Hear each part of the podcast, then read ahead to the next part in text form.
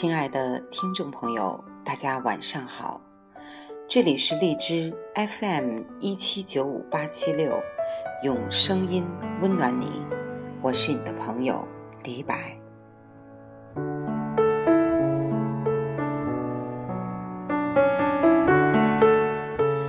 我是一个容易感动和落泪的人。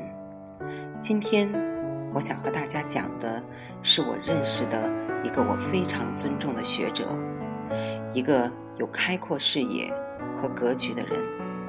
他就是东吴相对论的主播之一吴伯凡老师。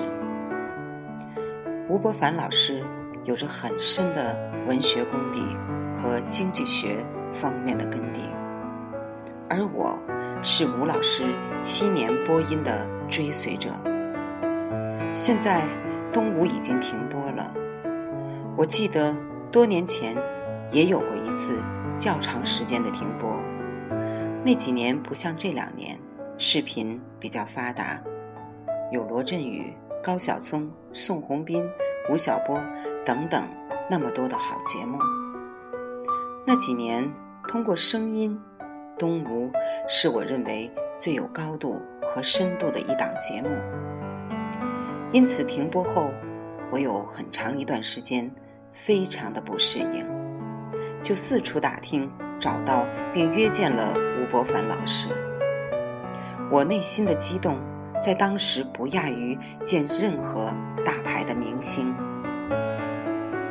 因为对于有学识的人，我的内心一向是顶礼膜拜。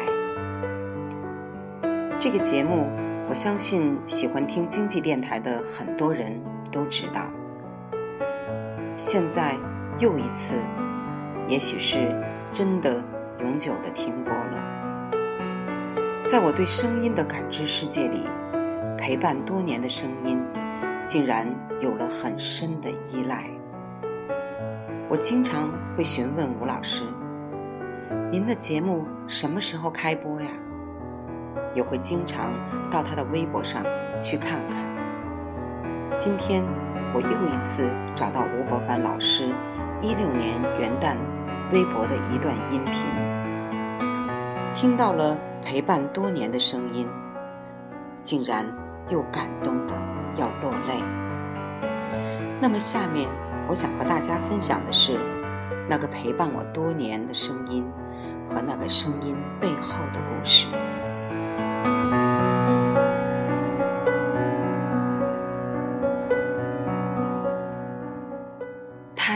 电台的情缘。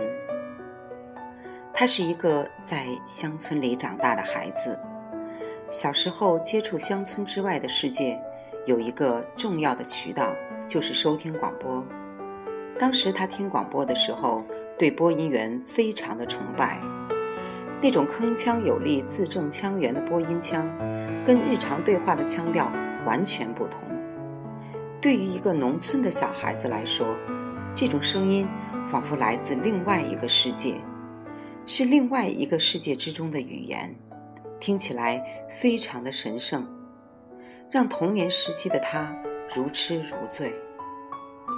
后来上大学的时候，也经常听广播，尤其喜欢听一个当时很著名的节目《午间半小时》。那个时候的他刚毕业不久，在给刚刚创刊的《三联生活周刊》写专栏。那个时候写文章非常的有激情，针对一个话题，往往会发表很多自己的见解。后来有人告诉他，他写的专栏有好几篇文章在午间半小时里播出了。一想到自己写的文章能够在午间半小时里播出，他非常的高兴和激动。有一天。他接到一个电话，是午间半小时的主持人方舟和袁杰打来的电话，说要采访他，因为他的一篇文章在发表后，听众反响非常的热烈。他在节目中这样说道：“我当时非常兴奋，欣然应允，并且做了大量的准备。但是采访的当天下午，由于过度紧张，不停地重复，说起话来张嘴结舌，磕磕绊绊，录完了采访。录完之后，我的兴奋依然难以平复，于是就打了一个电话给我的哥哥和几位好友，告诉他们几天之后中央人民广播电台会播放采访我的节目。结果，播出的内容让我非常的尴尬。当时主持人是这样说的：“关于这个话题，我们在街头随机采访了几个听众。”在这几个听众的话中，就夹杂着我的那几句话，我才恍然大悟，原来我并不是那期节目的采访嘉宾，只是一个路人甲。这让我非常的尴尬和沮丧。沮丧之余，我也产生一个愿望：有一天，我能不能不用这种隐姓埋名的方式在广播上说话呢？这个愿望当时在我的心中。只是一闪而过，因为当时我觉得这只是一个空中楼阁式的愿望，并没有实现的可能。又过了几年，我认识了一位好友梁东，因为工作的原因，我们俩经常在饭局中相遇。由于我们都是比较健谈的人，吃饭的时候我们会经常聊起一些事情。聊到最后，整个饭局就只剩我们两个人在说话，其他的人都在旁听。这个时候，有个人就向我建议：“你们俩聊的还真挺有意思的，如果录下来，就可以变成一期节目。”当时我们一想，觉得可行，于是开始筹备。后来，就有了我们两个的谈话节目《东吴相对论》。童年看似天方夜谭般的愿望，几经周折，终于变成了现实。